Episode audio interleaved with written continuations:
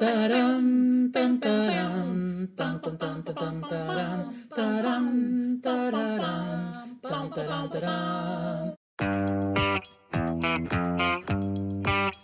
σας, γεια σας, γεια σας. Καλώς ήρθατε στην εκπομπή Τόνια Goes to Hollywood. Είμαι η Τόνια. Τι κάνετε, πώς είστε, εμβολιαστήκαμε ή περιμένουμε Μάιο-Ιούνιο? Φαίνεται και η ηλικία έτσι, όπως τα έχουν κάνει τώρα, είναι λίγο περίεργο αυτό. Anyway, να σας ευχαριστήσουμε σε αυτό το σημείο για όλα τα μηνύματα που μας στέλνετε, τα οποία είναι πολύ ιδιαίτερα για μας και ευχαριστούμε πάρα πολύ. Συνεχίστε σε όλες τις πλατφόρμες. Από σήμερα ξεκινάμε ένα tribute στο σάγκα που ακούει στο όνομα Alien. Ξεκινώντας με την πρώτη ομώνυμη ταινία του Ridley Scott, Alien, το σωτήριο έτος 1979, θα συνομιλήσω με 4 κορίτσια φαν του franchise, του Xenomorph και της Sigourney Weaver. Η Ariadne, η Μαρία, η Ροδιά και η Σιλένα θα είναι η καταπληκτική παρέα μου σε αυτό το ταξίδι που θα κρατήσει για τουλάχιστον 6 ταινίες. Alien, Aliens, Alien στην τρίτη, Alien Resurrection, Prometheus and Alien Covenant. Λέω τουλάχιστον 6, γιατί οι συζητήσεις μας διαρκούν από 1,5 έως 3,5 ώρες και μάλλον θα φτιάξω εκπομπή behind the scenes.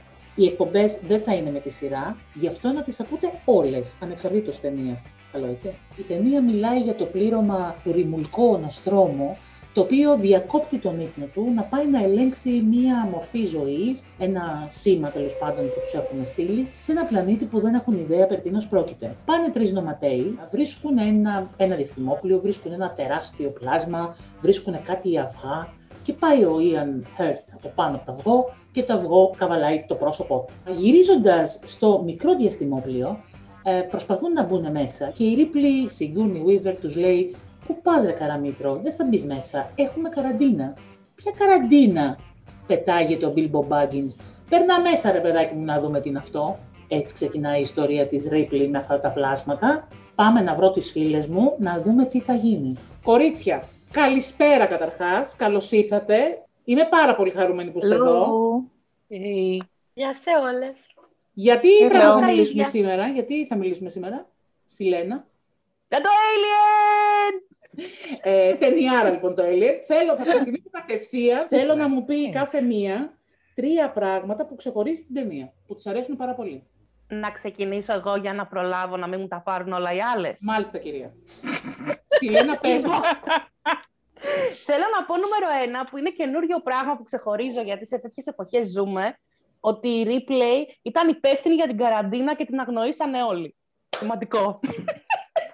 Νούμερο 2, πόσο τέλειο είναι που δεν έχει διαστημόπλια που είναι απλά αναποδογυρισμένα πιάτα. Δηλαδή το γεγονός ότι αυτό το τεράστιο διαστημόπλιο είναι κάτι ανάμεσα σε δαχτυλίδι για χέρι και κόκρινγκ. Τέλος πάντων, έχει ένα πολύ ιδιαίτερο σχήμα, σαν πέταλο αλόγου. Με έκανε fascinate. Επίσης, δεν υπάρχουν βυζιά στην ταινία. Αυτά. Τέλειο, καταπληκτικό. Εξαιρετικό. Μαρία. Τα δικά μου είναι πιο συμβατικά, τύπου...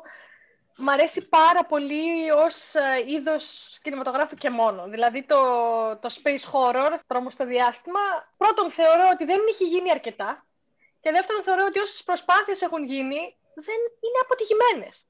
Οπότε το ότι ήταν ένα από τα πρώτα που το έκανε, αν όχι το πρώτο. Και το έκανε τόσο καλά, λατρεύω.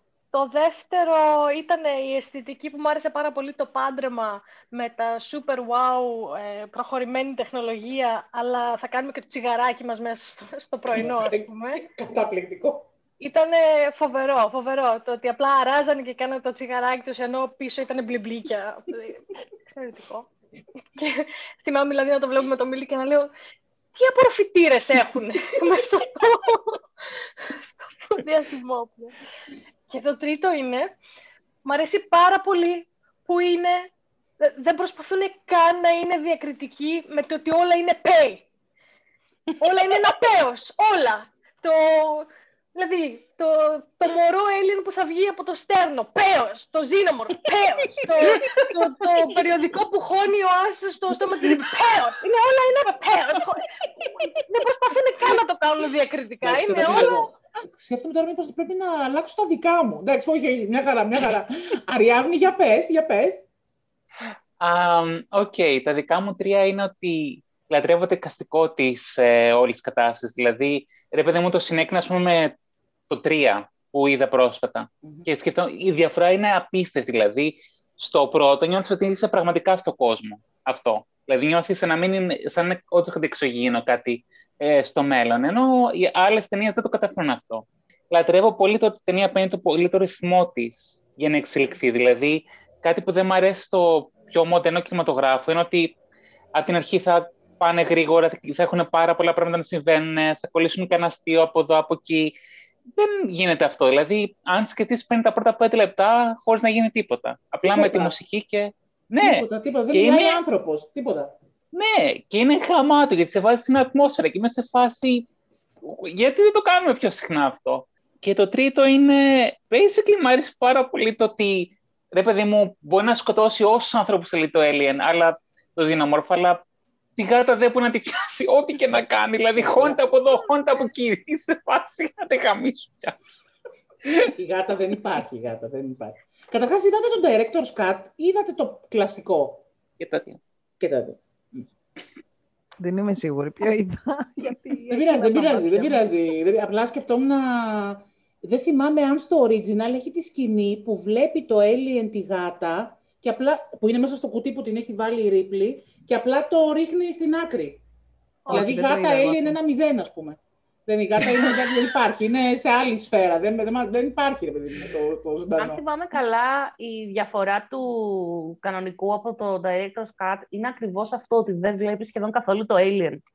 Αλλά έχω να τα δω λίγο περισσότερο καιρό, οπότε δεν θυμάμαι αυτή η σκηνή που είναι, αλλά είμαι σχεδόν σίγουρη ότι είναι στο director's cut. Ναι, είναι. Δηλαδή, την πρώτη φορά που είχα δει το Alien, παιδιά, εγώ που δεν ήμουν κάτι person, δεν είχα καν παρατηρήσει ότι υπάρχει γάτα. Δεν γίνεται. There were aliens in space. Το ενδιαφέρον μου ήταν αλλού. In space no one can hear you scream. Ροδιά, θέλεις να μας πεις, έχεις τη λίστα σου? Για πες μας. Εμένα μου αρέσει η Ripley. Τελεία. Μου αρέσει η Sigourney Weaver. Τελεία. Και μου αρέσει και η γάτα. Legit και τα τρία. Οπότε κομπλέ. Αυτά είναι Ροδιά. Αυτά ήτανε. Εντάξει, τέλειο.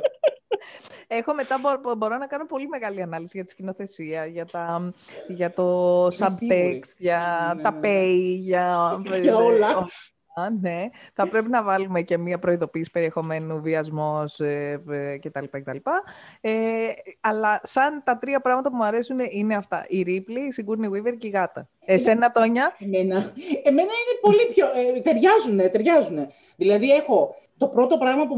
Όχι το πρώτο, δεν είναι με σειρά προτεραιότητας. Το casting λοιπόν της ταινίας είναι συνδυαστικά με αυτό που πει η Αριάδνη, ότι αισθάνεσαι, ρε παιδί μου, ότι αυτοί οι άνθρωποι θα μπορούσαν να είναι. Οι σημερινοί, τι να σου πω τώρα, οι άνθρωποι που δουλεύουν στην καθαριότητα. Δηλαδή, τι κάνουν αυτοί, σε ένα ρημουλκό δουλεύουν στο διάστημα.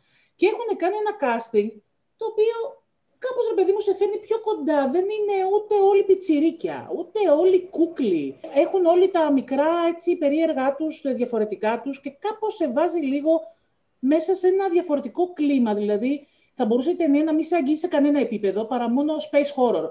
Μας αρέσει το space horror. Αλλά όχι, κάνει και κάτι παραπάνω. Το δεύτερο, σε συνδυασμό με αυτό, είναι η Ripley, που όπως είπε η Σιλένα, ναι ρε φίλε, δηλαδή μην μπαίνεις μέσα, πρέπει να περάσεις την καραντίνα ρε φίλε, δεν γίνεται, πού πας. Και σε όλη την ταινία την ακολουθεί απλά τον εγκέφαλό της, δηλαδή είναι μια χαρακτήρας που δεν κάνει ούτε κάτι περίεργο, ούτε κάτι το παίζει καλύτερα από τους άλλους. Και δεν βλέπεις τέτοιους χαρακτήρες να είναι οι ήρωες μιας ταινίας συχνά. Ακολουθεί, ρε παιδί μου, τον εγκέφαλό της, την υπευθυνότητά της, μιλάει με όλους. Όταν κάνουν κάποια μαλακία, θα πάει δηλαδή στον Ντάλλας, θα του πει γιατί το έκανες, θα πάει στον Άστο. Δηλαδή είναι πολύ ευθύς, ρε παιδί μου. Δεν ξέρω. Μου άρεσε αυτό το πράγμα, ότι είναι μια χαρακτήρας η οποία δεν είναι εξυπνάκιας και είναι ηρωίδα. Εγώ όταν είχα την ταινία, ήμουν μικρή. Κοιτάξτε τώρα. Δεν το περίμενα ότι θα. Λέω, κατάλαβα, είχε πεθάνει ο Ντάλλας. Λέω, πες, θα είναι πρωταγωνιστής. Και λέω μετά, είχα μείνει που ήταν αυτή, ρε παιδί μου. Λέω, κοίτα να δεις. Φοβερό, φοβερό. Μ' άρεσε πάρα πολύ. Και το τρίτο λοιπόν είναι με το Xenomorph που πάει, που του λέει το θαυμάζεις, του λέει η Ρίπλη. Και λέει αυτός, μα λέει, θαυμάζω την αγνότητά του. Όταν ήμουν μικρή, λέω, τι λέει τώρα καραγκιός, πια δεν καταλαβαίνω τίποτα. Και λέει, ότι λέει είναι. Ασχολείται μόνο με την επιβίωσή του, χωρίς να ασχολείται με τίποτα άλλο. Ούτε με τη συνείδηση, ούτε με τύψεις, ούτε με ηθική. Και λέω, ρε παιδιά, αυτό είναι ένα αιώνιο ερώτημα που λένε όλοι, ναι, αλλά μήπως θα έπρεπε καλύτερα να ασχολούμαστε με την πάρτι μας και αυτά κτλ. Δεν ξέρω, μου φαίνεται είναι ένα ερώτημα το οποίο ακούω πολύ τον τελευταίο καιρό. Και λέω, παιδιά, έχει απαντηθεί από το 79 από το Ridley Scott. Δεν χρειάζεται να συζητάτε. Το έχει λύσει η Ripley. Το όριξα από το διάστημα και τελειώσαμε με αυτό το είδος. Μην το συζητάμε τώρα άλλο. Αυτά λοιπόν τα τρία είναι. Και όλη η ταινία, εντάξει, για το 79, τι να πω. Την είδα δηλαδή. Την είδα και λέω καλά, είναι μόνο τόσο και η ταινία δεν είναι μικρή. Αλλά ρε παιδί μου, θα ήθελα να είναι άλλες 3 ώρες, αλλά στην ίδια φάση, να μην είναι ρε παιδί μου, να μην χαλάσει. Να είναι όμως να βλέπω συνέχεια. Φοβερό, φοβερό, φοβερό. Μπορώ να κάνω μία παρατήρηση. Ό,τι θέλεις, Ροδιά. Ήθελα να πω ότι εγώ από το franchise, λόγω της ηλικίας μου, η πρώτη ταινία που είδα ήταν το 3. Και μετά πήγα και είδα το 1 και το 2 και μετά ξανά το 3. Είπαμε, μέχρι το 3 πάει. Για μένα το franchise. Και επειδή το είδα σε μια τρυφερή ηλικία, γενικά χρωμάτισε πάρα πολύ τον τρόπο που ήδη, ρε παιδί μου, όταν είσαι, δεν ξέρω, όταν είσαι μια κάποια ηλικία και σκέφτεσαι τι πραγματικά είναι η εγκυμοσύνη και σκέφτεσαι ότι έχεις ένα παράσιτο μέσα σου που σου τρώει όλα τα θρεπτικά στοιχεία κτλ. Ναι. Ναι. Ναι. Έτσι το σκεφτόσουν από πριν την ταινία, εννοείς σαν παράστατο, το σκεφτόσουν. Ναι, για πες. Ναι. Σκεφτόμουν ότι είναι κάτι μέσα σου που τρώει από σένα. Εντάξει, αυτό είναι. Και μετά ήταν αυτή η σκηνή στο τέλος. Spoiler, spoiler. Η σκηνή στο 3 που πέφτει και βγαίνει από μέσα της αυτό το πράγμα και αυτά. Και μετά θέλω να πω ότι καθώς μεγάλωνα, επειδή διάφορες φίλες μείνανε έγκυες και με μεγάλη χαρά μου λέγανε πιάσε και κοίτα και κουνιόταν αυτό το πράγμα μέσα και μας σε φάση μαλακά. Αλήθεια, θες να πιάσω την κοιλιά σου, να νιώσω το γαμημένο alien που είναι μέσα στην κοιλιά σου. Fuck off. Φοβερό. Και να βλέπεις το πατούσι του πάνω σου και σε φάση όχι, φύγε μακριά από μένα. Ιου, ιου, ιου. Λογική αντίδραση θα πω εγώ. Εγώ δεν το έχω σκεφτεί ποτέ έτσι. Γιατί όταν το είδα ήταν τελείως διαφορετικά. Έβλεπα μια ταινία με εξωγήινο, ας πούμε. Δεν έκανα ποτέ τη σύνδεση. Και εγώ την είδα πάρα πολύ αργά. Την είδα το 2011. Ξεκίνησα, 1, 2, 3, 4, το ξεκίνησα το 2011. Επειδή τότε έκανα αντίστοιχες σπουδές, θυμάμαι ότι την σύνδεση με την εγκυμοσύνη την έκανα αρκετά γρήγορα και ταυτίστηκα επίσης. Ναι, έτσι πρέπει να είναι. Κάπως έτσι πρέπει να είναι. Όταν ξεκινάει η ταινία, καταλαβαίνεις από τους τίτλους ότι αυτό που θα δεις θα είναι τρομακτικό. Από τα πρώτα 5 λεπτά που είναι σαν στοιχειωμένο όλο, δεν καταλαβαίνεις τι γίνεται. Και οι ήχοι, η μουσική. Οι ήχοι και η μουσική, και εκεί που αρχίζει και βγαίνει για να γράψει Alien, που βγαίνουν με κάθετες γραμμές. Δηλαδή όλο το αισθέτικ είναι σε φάση τώρα θα δεις κάτι που θα είναι πολύ τρομακτικό. Και το γεγονός ότι εσύ, κάποιος ας πούμε που θα το έβλεπε τότε και δεν είχε ιδέα, ξέρω εγώ, μπαίνει στη διαδικασία ότι θα δει κάτι τρομακτικό και μετά για τα πρώτα 20-25 λεπτά δεν γίνεται τίποτα. Είναι απλά, σου κάνει ένα build-up ότι χωρίς να εντρυφήσει στον κάθε χαρακτήρα ή στις σχέσεις που έχουν μεταξύ τους οι χαρακτήρες, καταλαβαίνεις απολύτως καλά ποιες είναι οι σχέσεις τους. Γιατί μόνο και μόνο που ξυπνάνε, πώς θα φάνε, τι μαλακία θα πει ο ένας, τι θα πει ο άλλος, πώς διαχειρίζονται μεταξύ τους, είναι πολύ χαρακτηριστικό για το ποιος είναι ο καθένας και ποια είναι η θέση του μέσα εκεί. Οπότε αυτό που ουσιαστικά κάνει είναι να σου χτίσει την πρώτη μισή ώρα το γεγονός ότι αυτοί είναι πραγματικοί άνθρωποι σαν και σένα, είναι εργαζόμενοι σε ένα. Εντάξει, θα μπορούσε να είναι γραφείο ή θα μπορούσε να είναι φορτηγό, αλλά τυχαίνει να είναι στο διάστημα. Ακριβώς. Οπότε εσύ ταυτίζεσαι με αυτό το πράγμα και μετά, παρεπτόντως, αφού σκάνε όλα, η Ripley παίρνει ουσιαστικά τα ηνία, επειδή είναι η δεύτερη in command, 1 ώρα και μέσα στην ταινία. Ένα από τα ζητήματα του thriller είναι ότι να ακολουθείς μαζί με τους πρωταγωνιστές τι συμβαίνει. Δηλαδή, εμείς είμαστε μαζί με τους πρωταγωνιστές, όλα είναι μια έκπληξη. Δηλαδή εκεί που κυνηγάνε το μωρό Alien και το Alien έχει γίνει άλλο τόσο και βρίσκουν τη γάτα και όλα αυτά συμβαίνουν μαζί. Παίζει πολύ μεγάλο ρόλο στο κομμάτι του thriller. σε αυτό που έλεγε η Ροδιά, σκεφτόμουν ότι όντως το γράψιμο το πολύ θετικό του είναι ότι είναι πολύ subtle. Δεν σου κάνει αυτό που κάνουν πολλές ταινίες που για να σου περάσουν ποιος είναι ο χαρακτήρας του πρωταγωνιστή, επειδή μου θα στοχώσουν στα μούτρα με το ζόρι. Εδώ προσέχεις απλά και είναι καθημερινά interactions. Μ' αρέσει όμως αυτό πολύ πόσο πάει κόντρα με το εικαστικό που τον έφερε και η Μαρία, που ρε παιδί μου τα πάντα είναι τόσο στα μούτρα σου ότι είναι ρε παιδί μου υπονοούμενα σεξουαλικά ειρνουέντος. Δηλαδή το σχήμα του διαστημόπλου που είναι σαν να είναι δύο πόδια ανοιχτά. Το διαστημόπλιο που βρίσκουν με τα αυγά είναι έτσι. Ναι, αυτό ναι. Ακριβώς. Που έχει τόσα θέματα με την εγκυμοσύνη, που το Alien έχει ένα πέος στο στόμα του, που έχει άλλο στόμα, που έχει πέος από πίσω, που το κεφάλι του είναι πέος. Γενικά, ναι, ήταν πολύ γνωστός ο Γκίγκερ, ο σχεδιαστής για αυτό το πράγμα. Δηλαδή, έχει ακόμη και πίνακα που το λέει υπεοτοπία, ρε παιδί μου, και είναι μόνο ένα μάτσο πέι σε ένα τοίχο. Έτσι. Δηλαδή, πόσο πιο πολύ να στο πει ο άνθρωπος τι έχει ένα θέμα. Παρεμπιπτόντως, εγώ γνώρισα τον Γκίγκερ από το insert που είχε φτιάξει για το δίσκο Frankenchrist, το Dead Kennedys, που είναι απλά ένα στίχος, ένα τετράγωνο, που είναι απλά κόλλη και πούτσι, κόλλη και πούτσι, κόλλη και πούτσι. Αυτό ήταν πριν το Alien. Νομίζω μπορεί να είναι τυχαίο, ρε εσύ, μπορεί να είναι τυχαίο. Τυχαίο νομίζω, τυχαία όλα αυτά. Δεν τυχαίο, δεν είναι. Μα δεν συνειδητοποιώ ότι το Alien είναι πούτσο και ξύλο. Χωρίς συνείδηση, χωρίς τύψεις και χωρίς ηθική, Μαρία μου. Εντάξει, είναι όλο μία αλληγορία. Το spaceship λέγεται mother. Αυτό που είπε η Αριάδνη, ότι το spaceship, το άλλο που βρίσκουν που έχει μέσα τα αυγά, είναι ένα πράγμα που είναι σαν να έχει πόδια ανοιχτά. Που η είσοδη για αυτό το πράγμα είναι σαν να είναι αιδεία. Που όταν μπαίνουν μέσα είναι ένα τεράστιο πράγμα που είναι σαν μήτρα, που μέσα έχει τα αυγά. Που μετά η παραβιαστική είναι ουσιαστικά μια απεικόνηση ενός στοματικού βιασμού, ας πούμε.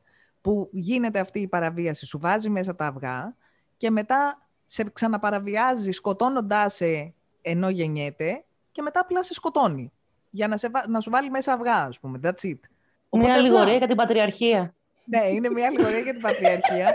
Και επίσης ότι ενώ ποτέ δεν το βλέπεις, κάνω έναν αστερίσκο. Αυτό που μου άρεσε πάρα πολύ στο νούμερο 1 είναι ότι στο νούμερο 1 το Alien, το Xenomorph, το παίζει άνθρωπος. Είναι ένας άνθρωπος μέσα. Είναι ένας visual artist, ένας artist από την Αφρική, ο οποίος μετά δεν ξαναεμφανίστηκε σε κάποια ταινία ή κάτι τέτοιο. Θα βάλουμε link, φαντάζομαι, με το όνομά του.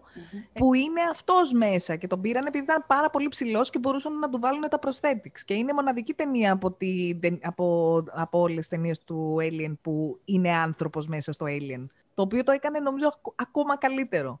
Ναι, δεν το ξέρω αυτό. Από το να προσπαθήσουν το 1979 να κάνουν CGI που δεν είχαν, ας πούμε, ή να φτιάξουν κάποια μαριονέτα, ήταν πολύ καλύτερο το να έχουν έναν άνθρωπο και απλά να του βάζουν προσθέτηξα πάνω. Καλά, διάβασα για το Ridley Scott και βάζει τα παιδιά του να παίζουν για να μπορεί να βρει τις διαστάσεις και τα έχει τα παιδιά μέσα σε κάτι στολές που πήγαν να λιποθυμίσουν. Καλά, εντάξει, λοτρέλα, τρελαθεί αυτός, εντάξει, δεν πήγε καλά. Όλα για την τέχνη. Εμένα μου αρέσει που ενώ κάποια πράγματα είναι καταφανή, προφανή και in your face, κάποια άλλα αναρωτιέσαι τελικά τι είναι. Ακόμη και το Xenomorph το ίδιο, δηλαδή και στην ανάλυση που μας έστειλες, Ροδιά. Είναι όντως η πατριαρχία? Είναι η σεξουαλική παρέκκληση. Δηλαδή, είναι όντως η πατριαρχία και το βλέπουν από μια φεμινιστική αριστερή πλευρά, ή είναι τι κάνει και τι θα έπρεπε να παθαίνει όποιος παρεκκλίνει σεξουαλικά.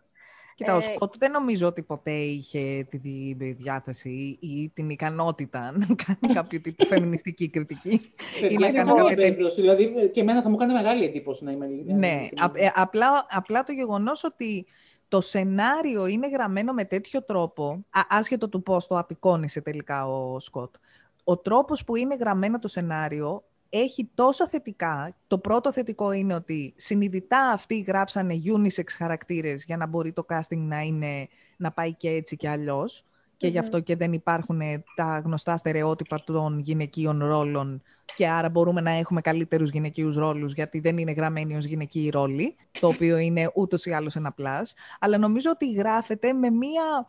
έχει ένα vagueness, ας πούμε, το οποίο είναι ανοιχτό στη διάθεση του καθενός, του πώς θα το ερμηνεύσει και τι θα πάρει από αυτό. Δηλαδή είναι λογικό ότι όταν το βλέπεις μέσα από μία φεμινιστική, αντικαπιταλιστική σκοπιά, να βλέπεις ότι το company είναι το κακό, ότι ο καπιταλισμός θα φέρει αυτό το... Δηλαδή μπορεί, είσαι expendable και μπορώ να σε πετάξω στα σκουπίδια εσένα που δουλεύεις στο καράβι μου προκειμένου να φέρω αυτό το πράγμα, το οποίο είναι full καταστροφικό, γιατί μπορεί εγώ μετά να το χρησιμοποιήσω σαν όπλο. Mm. Αλλά δεν νομίζω ότι αυτό γίνεται από τη μεριά του Σκοτ συνειδητά. Εμείς το ερμηνεύουμε έτσι. Παιδιά, και το σενάριο έχει, θα βάλω το link, έχει τόσες, δεχτεί τόσες παραλλαγές. Δηλαδή, χαμός γίνεται. Το σενάριο δηλαδή γράφτηκε από πάρα πολύ κόσμο. Άσχετα που δώσαν τελικά το credit σε έναν. Και λέω, κοίτα να δεις. Δηλαδή, και δεν έχω καταλάβει πώς γίνεται αυτό με τα σενάρια, ρε παιδί μου. Και τι τελικά, ποιανού ιδέα τελικά επικρατεί, ρε παιδί μου, στο σενάριο. Δεν καταλάβω, δεν καταλαβαίνω πώς γίνεται. Γιατί, λέει, άλλη ταινία δώσανε οι σεναριογράφοι. Ήταν δύο αρχικά και η εταιρεία μετά έβαλε άλλους. Χαμός, δηλαδή λες τώρα... Δεν ξέρω πραγματικά τι γίνεται με τα σενάρια. Δεν ξέρω. Καταρχάς και μετά από πολύ καιρό, γιατί ρε παιδιά είναι το 79, ξαναλέω. Είμαστε συνομήλικοι. Έτσι, το σωτήριο έτος. Και λέω, ρε παιδί μου, κοίτα να δεις πόσα πράγματα μπορείς να δεις μέσα εκεί που είναι σύγχρονα. Νομίζω όντως φαίνεται το ότι υπήρξαν πάρα πολλά άτομα που συνέβαλαν στο σενάριο. Φαίνεται ξεκάθαρο ότι δεν είναι ένας ή δύο άνθρωποι. Αλλά το άλλο είναι ότι από όποια σκοπιά και να το δεις και ό,τι αναλυτική προσέγγιση και να πάρεις, δεν σου τη λύνει. Δηλαδή, συνήθως, όταν ξεκινάς να αναλύσεις μία ταινία με το τάδε εργαλείο συγκεκριμένο, μαρξιστικό, φεμινιστικό, you name it, συνήθως κάπου καταλήγεις. Δηλαδή, βγάζεις ένα συμπέρασμα στο τέλος της ανάλυσης σου. Με το Alien δεν υπάρχει αυτό. Είναι όλα άλυτα. Ο καπιταλισμός είναι κακός. Ναι και στο τέλος τι παθαίνει ο καπιταλισμός. Δεν. Η πατριαρχία είναι κακή. Ναι και, οπότε, πού καταλήγει αυτό. Δεν σου δίνει απαντήσεις. Το οποίο, εντάξει, δεν το παρατηρείς βέβαια. Το παρατηρείς μετά όταν αρχίσεις να το σκέφτεσαι. Όσο το βλέπεις δεν σε νοιάζει το ότι δεν δίνει απαντήσεις. Είναι ενδιαφέρον. Το ότι δεν σου λύνει τίποτα. Ναι, και εμένα μου αρέσει αυτό. Εγώ όταν το είχα δει ήμουν πάρα πολύ μικρή και μου είχε σοκάρει το γεγονός ότι αυτοί που τους έστειλαν εκεί είναι κακοί και είχα πληγωθεί τόσο βαθιά. Αυτό, παιδί. Πολύ σωστό. Γιατί δεν είχα δει ούτε Resident Evil, τίποτα. Ήταν η πρώτη ταινία που είδα ότι ο κακός ήταν ο μπαμπάς σου all along. Ήμουν πάρα πολύ μικρή, οπότε... Ναι, η εταιρεία που... δεν είχα ότι οι εταιρείες μπορεί να είναι κακές, lol.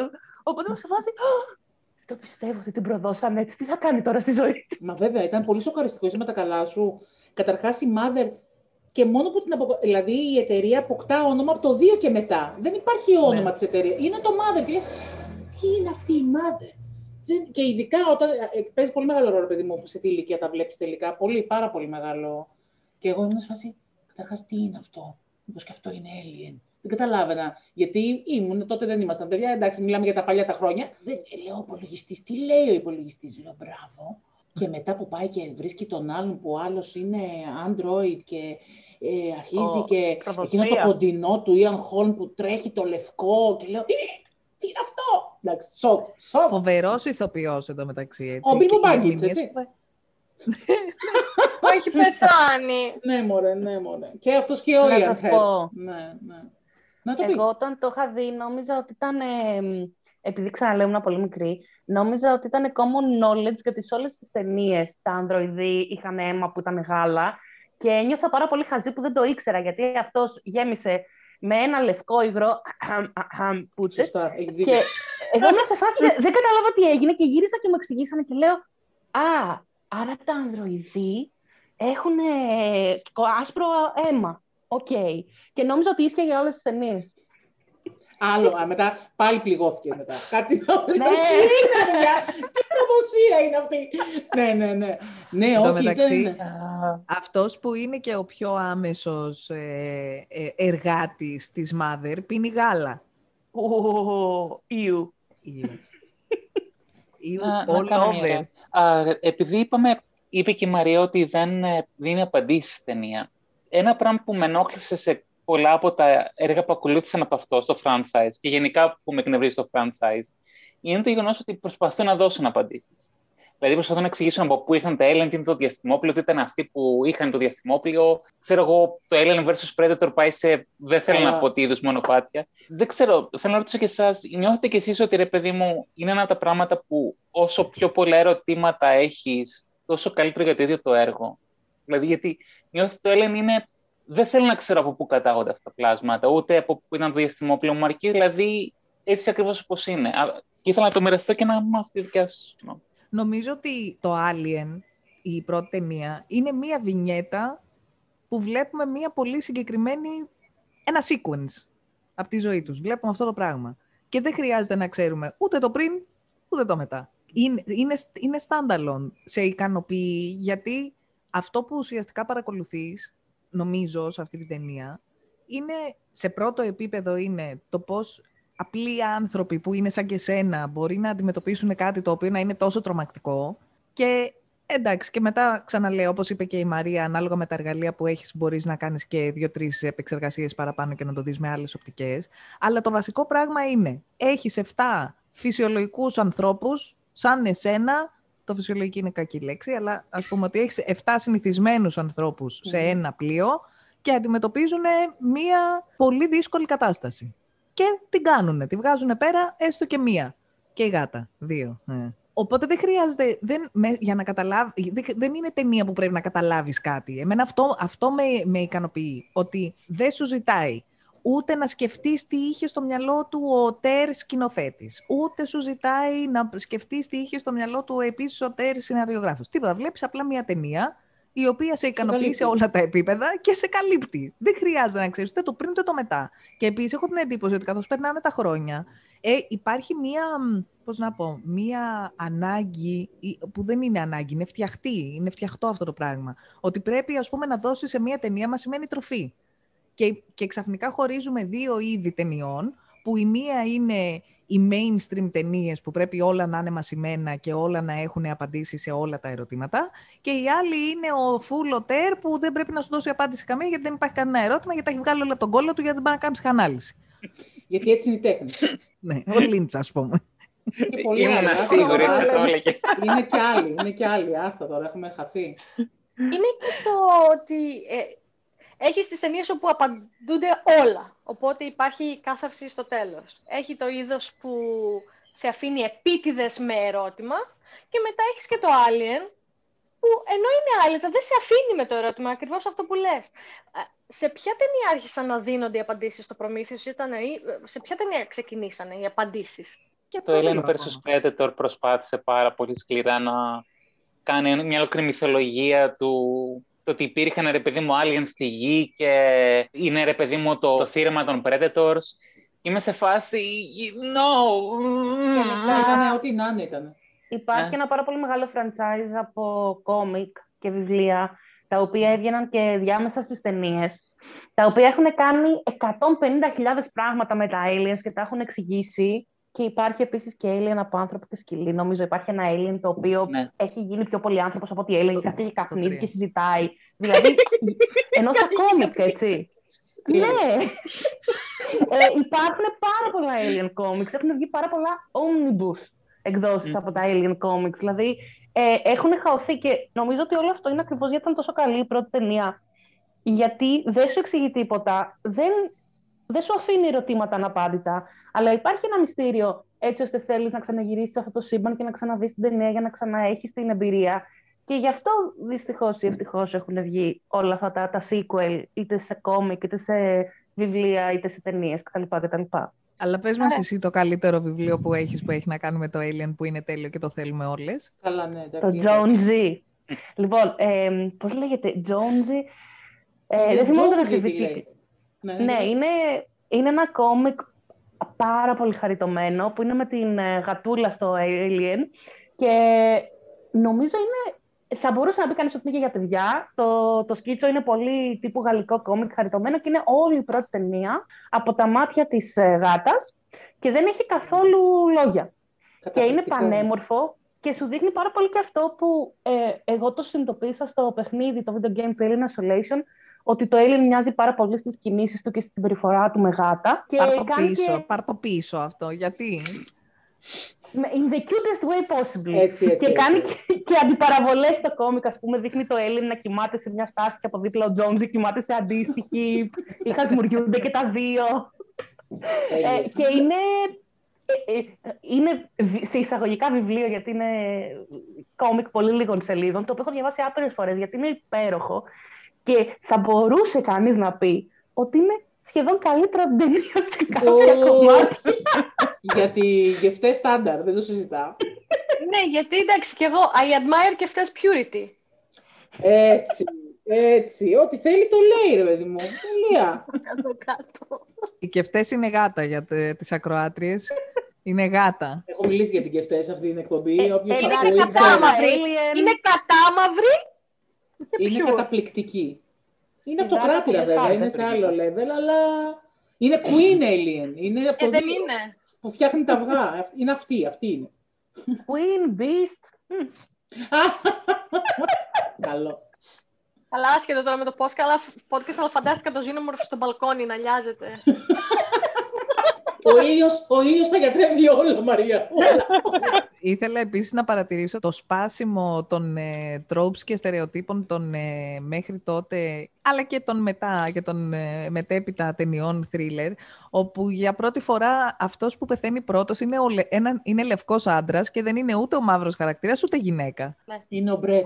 Ο μαύρος χαρακτήρας πεθαίνει πρώτο-τελευταίος και η Λάμπερτ πεθαίνει τελευταία. Συνειδητό πιστεύεις ήταν? Πώς? Όχι, νομίζω ότι ήταν ξεκάθαρα αποτέλεσμα του ότι οι χαρακτήρες ήταν γραμμένοι τελείως free από race και gender και το γεγονός ότι απλά έγιναν cast αυτοί οι άνθρωποι, και απλά έτυχε έτσι, δηλαδή ήταν γραμμένο απλά έτσι το σενάριο. Δεν νομίζω ότι τίποτα δηλαδή πραγματικά δεν δίνω τόσο credit στο ότι φτιάξανε συνειδητά μια συνειδητά ταινία η οποία είχε αυτά τα πράγματα στο μυαλό της, απλά έτυχε να είναι έτσι. Δεν ξέρω κιόλα. Μπορεί οι άνθρωποι όντως κάποια πράγματα να τα είχαν στο μυαλό τους και απλά να τα είδαμε εμείς. Τη γνώμη μας λέμε τώρα.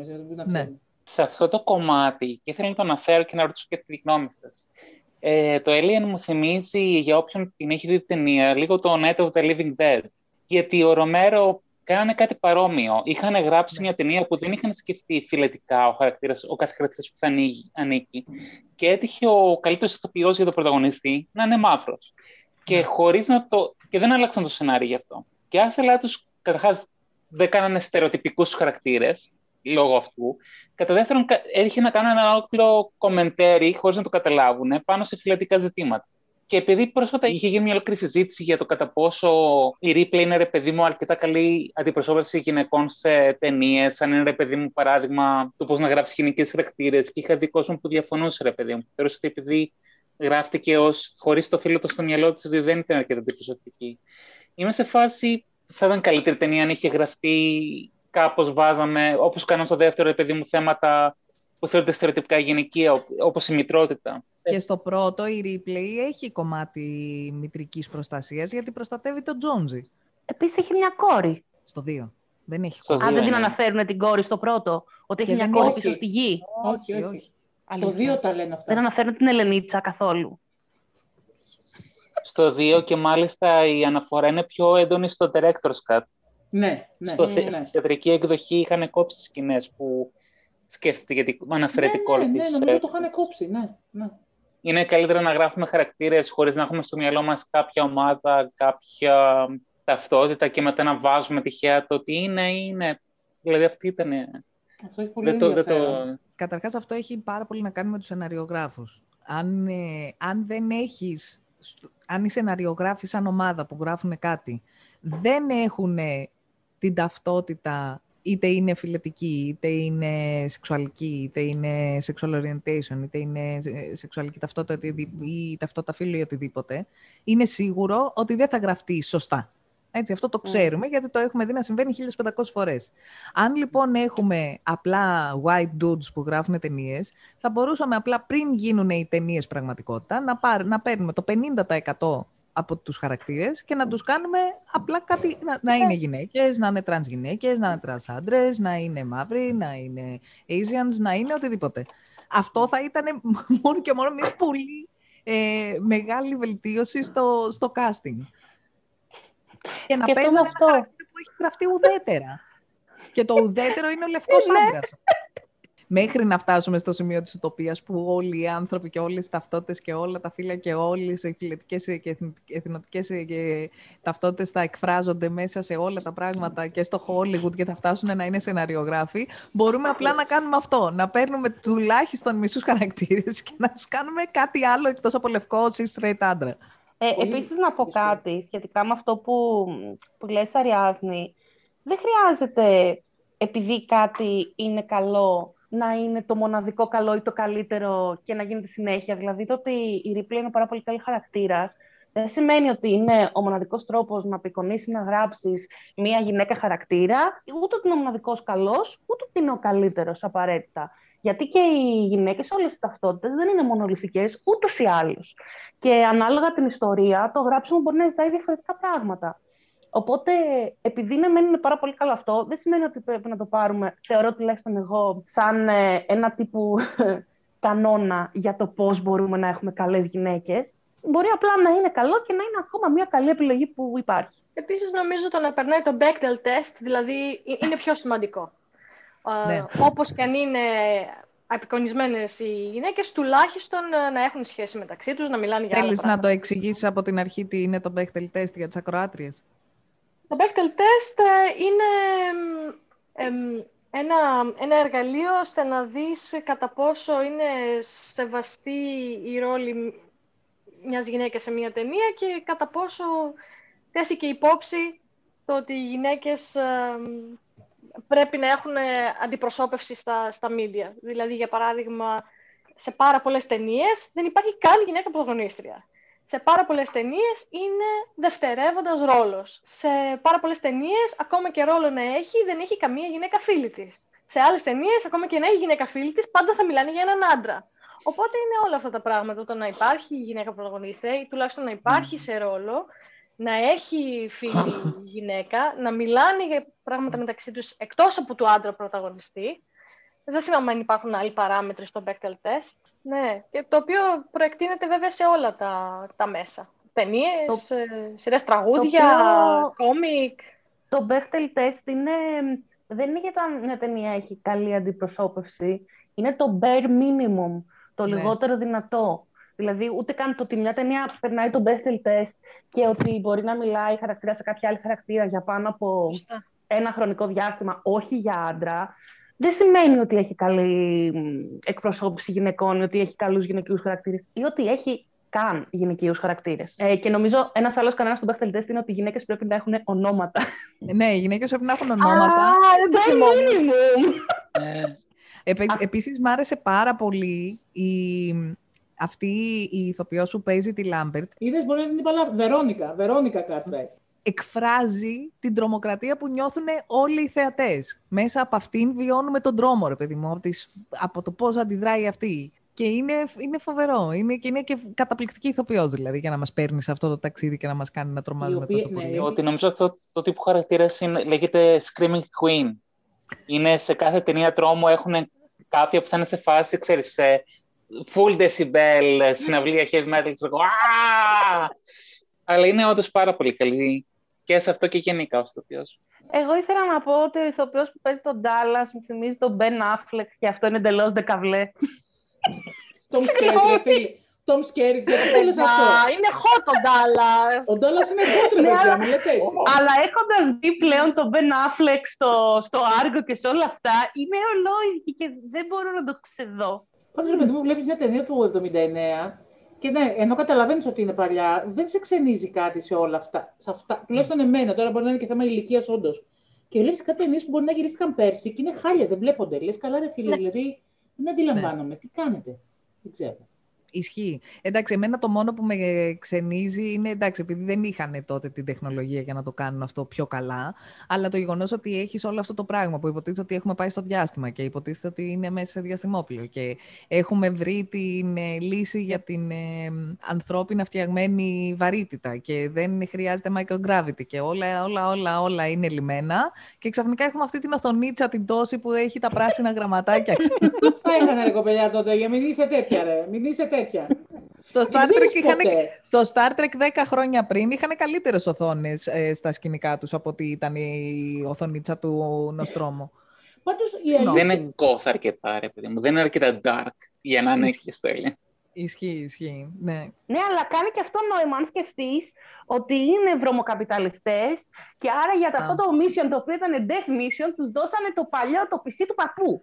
Ναι, ναι, εμένα ισχύει. Δηλαδή μου κάνει λίγο αυτό. Δηλαδή, αυτό ρε παιδί δεν είναι glamour. Δηλαδή δεν υπάρχει κανένα διαστημόπλαιο να πεις καλά, ρε φίλε, τι φοβερό. Λίγο εκεί που είναι η mother είναι πιο με τα φωτάκια που είναι όλα λευκά, κίτρινα και τέτοια.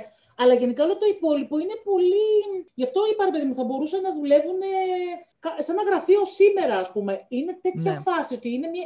πολύ συνηθισμένο αυτό το που δουλεύουν αυτοί. Μη σου πω και. Ψιλοπαρατημένο και χαλάει mm-hmm. και γενικά σου δίνει αυτή την αίσθηση, ας πούμε, ότι δεν είναι τελευταία τεχνολογία. Εμένα αυτό μου αρέσει πάρα πολύ και σαν narrative, ρε παιδί μου, γιατί okay, δεν ξέρω τι γινόταν τότε στις ταινίες, αλλά είναι πάντα ο chosen one, το πάρα πολύ καλά εκπαιδευμένο κρου κτλ. Ενώ εγώ νιώθω ότι είναι απλά, ρε παιδί μου, ο 9 to 5, που, ούψ, κατά λάθος, I accidentally aliens in space. Γιατί μια ταινία, ξαναλέω, που είναι του 79, μπορεί να τη δεις σήμερα και να πεις κάτι να σκεφτείς επίσης, τέλος πάντων. Και επίσης καταπληκτική χρήση του ήχου. Αλλά, ναι. Σε όλη την ταινία, πράγμα που έχει κάποιες, νομίζω ότι σίγουρα θα έχει κάποιες επιρροές από την Οδύσσεια του Διαστήματος, που έχει αντίστοιχο... Ξέρεις αυτό το πράγμα, ναι, της αναπνοής και το ambience, ναι. Αλλά το γεγονός ότι δεν υπάρχει κάποιο super-duper ξεχωριστό music theme και είναι ο βόμβος αυτός που ακούς που είναι οι μηχανές που σε βάζει ούτως ή άλλως, είσαι μέσα εκεί. Είναι οργανικό, παιδί, πολύ, ναι. Ναι, πάρα πολύ, πάρα πολύ. Και οι ανάσες και αυτά. Και δεν μιλήσαμε ακόμα για την τελευταία σκηνή, στην οποία εκεί που είναι η Ripley που νομίζει ότι όλα έχουν πάει καλά και... Καταρχάς, συγγνώμη, θα κάνω ένα break. Στη φάση που η Ripley έχει καταλάβει ότι γίνεται όλο αυτό το πράγμα και πρέπει να πατήσει το sequence που θα κάνει το self-destruct, τον Νοστρόμο κτλ. Παιδιά, αν το παρατηρήσατε, ανοίγει το κουτί που έχει τα σκατάκια μέσα και διαβάζει τις οδηγίες. Ρε, ναι. Πείτε μπράβο. Αυτό... Μα γι' αυτό σου λέω αυτό, γι' αυτό λέω ότι η ηρωίδα είναι μια γυναίκα που κάνει το αυτονόητο. Πώς να σου πω, δεν είναι δυστυχώς. Αλλά... Γιατί άμα ήταν ο Ντάλλας θα έκανε εκεί χλότσο-χλότσο, θα πάτε για τα παιδιά και θα από την αρχή ήταν σε φάση, έλα μωρέ τώρα, εντάξει θα δούμε. Ναι, ενώ η Ripley φάση RTFM, το διάβασε το manual, δεν πρέπει να κάνει. Ο Ντάλλας ήταν σε φάση, τι ξέρουν αυτοί. Ναι. Έλα μωρέ τώρα, λίγο έτσι, λίγο αλλιώς θα το φτιάξουμε τώρα, έλα. Ακριβώς. Μα ναι, αυτό γιατί δεν είναι έτοιμη για όλα σούπερ ήρωας. Είναι μια τύπισσα που αυτό το πράγμα, υπό νορμάλ συνθήκες, δεν θα το χρησιμοποιούσε ποτέ. Σκεφτήκανε, δεν ξέρω αν το σκέφτηκε μόνη της η Σιγκούρνη, αλλά διάβασε τις οδηγίες, δηλαδή. Δεν είναι πολύ σημαντικό για το χαρακτήρα της το γεγονός ότι φαίνεται από την αρχή ότι είναι... τυπική, δηλαδή στο πώς κάνει τις υποχρεώσεις της. Ναι, τυπική και από πριν, τυπική και με την καραντίνα, τυπική και με το ότι διαβάζει το manual.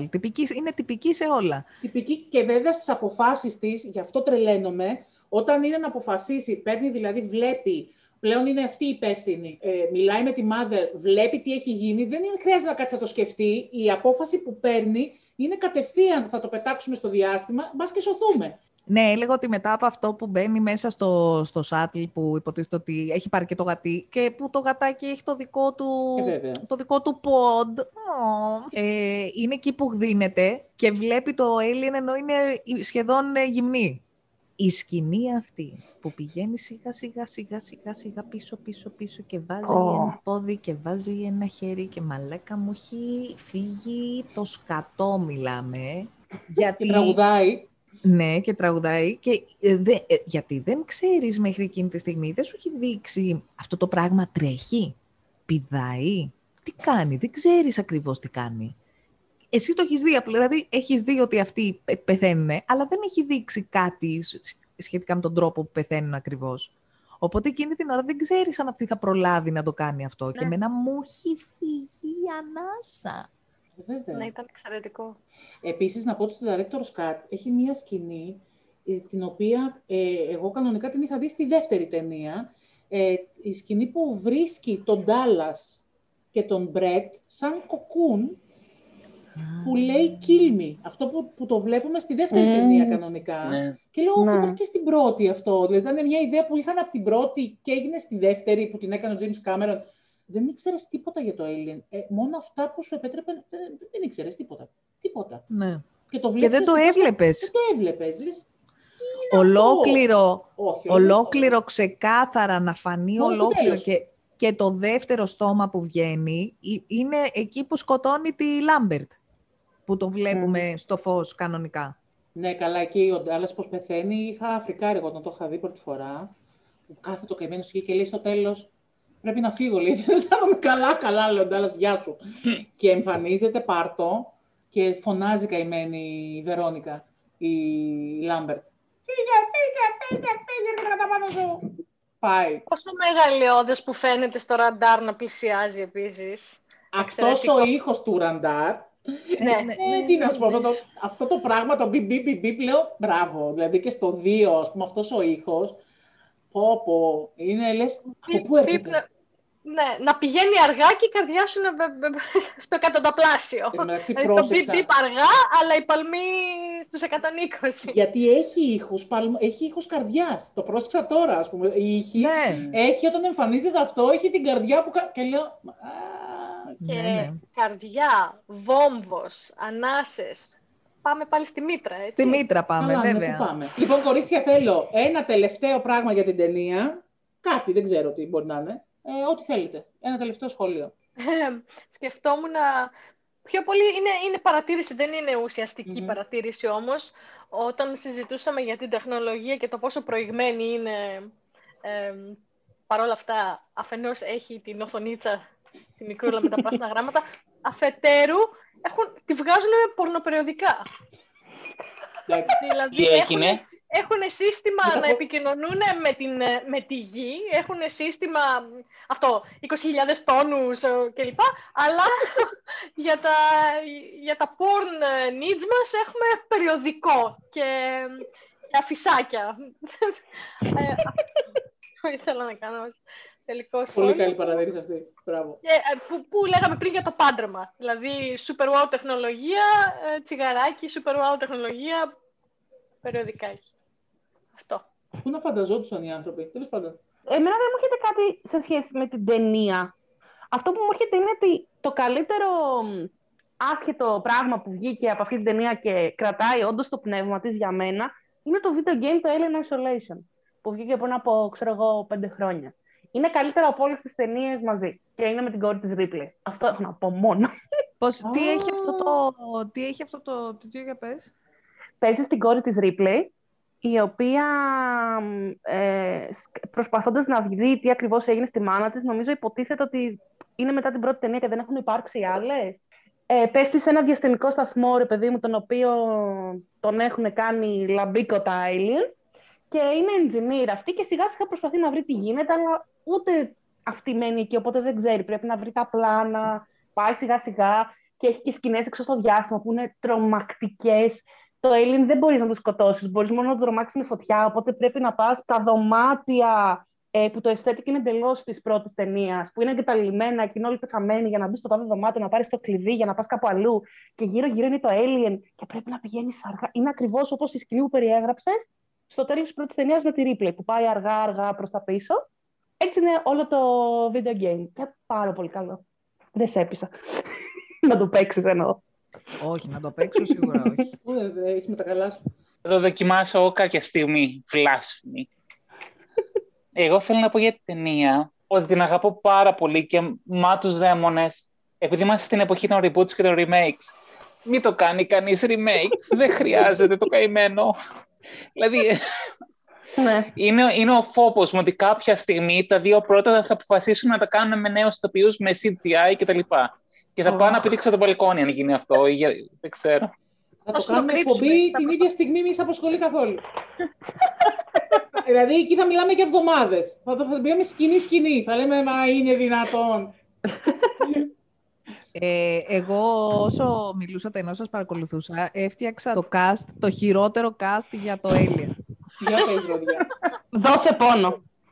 Διαβάσέ μας τα, σε παρακαλούμε. Δεν φαίνονται καλά. Ωραία. Ντάλλας, ο Κάμπερμπατς. Ως Άγγλος ή ως Αμερικάνος, γιατί τα παίζει και όλα, δεν έχει πρόβλημα. Δεν με νοιάζει. Είναι Ντάλλας, γι' αυτό λέω. Ναι, για πες. Ripley, η Κυρία Νάιτλι, δεν μπορεί να γίνει αυτό. Τραζίκ, τραζίκ, ναι, για πες. Λάμπερτ, Τομ Χάρτι. Ναι, Λίσα, Λίσα με τον Τομ Χάρτι. Μπρετ, Κέιφερ Σάτερλαντ. Ακούστε με, ακούστε με. Αυτός είναι για παντανέως, ρε. Ναι, Κέιν, ο Ματ Ντέιμον. Οκ. Είναι καλό. Ας, η Σκάρλετ Ιωάνντσον. Έχει βάλει Τζαρετ Λίτο, ρε παιδιά. Ναι.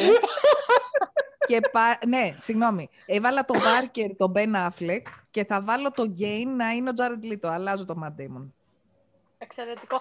Τον Τζον G. ποιος τον κάνει? Η γάτα, και φταίς.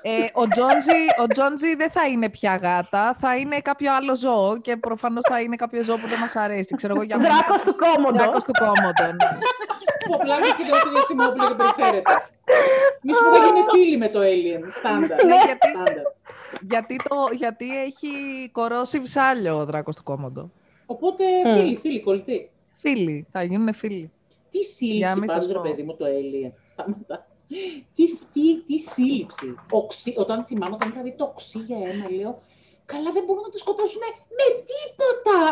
Ναι, τους πιτσιλάει και τους σκοτώνει. Είναι αυτό φοβερό. Είχα πάρει σοκ. Εσύ, Τόνια, κάνει και εσύ ένα τελικό σχόλιο. Ναι. Το τελικό μου σχόλιο είναι πιο γενικό. Έχει να κάνει με το ότι δεν ξεπερνάω το γεγονός, δεν μπορώ να το ξεπεράσω, ότι είναι κάποιες ταινίες, ρε παιδί μου, που δεν πάνε να είναι γυρισμένες όποτε να είναι. Δύο ωραία αφορμή να συζητήσουμε για αυτή την ταινία, που είμαστε και οι πέντε τελείως διαφορετικές, άλλες ηλικίες, άλλα ενδιαφέροντα και πολλά κοινά, δεν λέω. Αλλά πώς, ρε παιδί μου, καταφέρνει που μου λένε για τις ταινίες, έλα μωράξει ταινίες, δεν χρειάζεται να αρέσουν σε όλους. Εννοείται δεν χρειάζεται να αρέσουν σε όλους. Αλλά οι ταινίες που έχουν αυτό το μαγικό, που καταφέρνει, ρε παιδί μου, και τις βλέπει διαφορετικός κόσμος και γουστάρια. Δηλαδή αυτό που είπε πριν η Μαρία, ότι δεν δίνει απαντήσεις, και συμφωνήσαμε όλες ότι είναι ok που δεν δίνει τις απαντήσεις. Αλλά το κάνει με αυτόν τον τρόπο και όχι με τον τρόπο ενός οτέρ που σου λέει εντάξει, δεν χρειάζεται να καταλάβεις τι γίνεται. Κοίταξε να δεις, ίσως να μην έχεις διαβάσει αρκετά, να μην καταλαβαίνεις. Τι ήθελα να πει. Δεν μας χαίρεται. Άσε μας, παιδάκι μου τώρα, άσε μας τώρα. Εντάξει, θα δούμε αυτές που καταλαβαίνουμε. Δεν πειράζει. Καλή καρδιά. Να είμαστε καλά. Δεν έχει να κάνει. Γιατί την είδα προχθές, ήταν σαν να την έβλεπα πρώτη φορά. Πάντα όταν τη βάζω, λέω ρε, εσύ, λες να μου κάνει εντύπωση τώρα που είναι το 79, ότι είναι παλιά. Ποτέ. Δηλαδή πάντα είμαι σε φάση. Αυτά τα 5 πρώτα λεπτά που δεν μιλάει άνθρωπος, λέω, κοίτα ρε παιδί μου, τι κάνουνε ρε εσύ, κοίτα τώρα να δεις. Εγώ θα ήθελα επίσης να προτείνω ότι θα μπορούσες, αφού μοντάρεις την εκπομπή που, για τα λεπτά που πραγματικά μιλάμε για την εκπομπή, να κάνεις ένα behind the scenes που θάβουμε ηθοποιούς, μιλάμε για τον Τόμ Χάρτι. Οκ, σωστά. Και να τα βγάλεις σε δύο. Ένα θα είναι ξεκάθαρα το Alien και ένα θα είναι όλα τα υπόλοιπα. Έχεις δίκιο, γιατί είπαμε πολλά. Μ' αρέσει. Ωραία, Director's Cut, Director's Cut. Τότε σε αυτό το κομμάτι να προσθέσουμε ότι αν ήταν αυτό το cast, θα ήθελα να συνδυαστεί με το σχόλιο της Τόνιας που λέει για τον οτέρ που η ζωή δεν χρειάζεται να βγάζει παρανόημα, σκηνοθετημένο από Wes Anderson.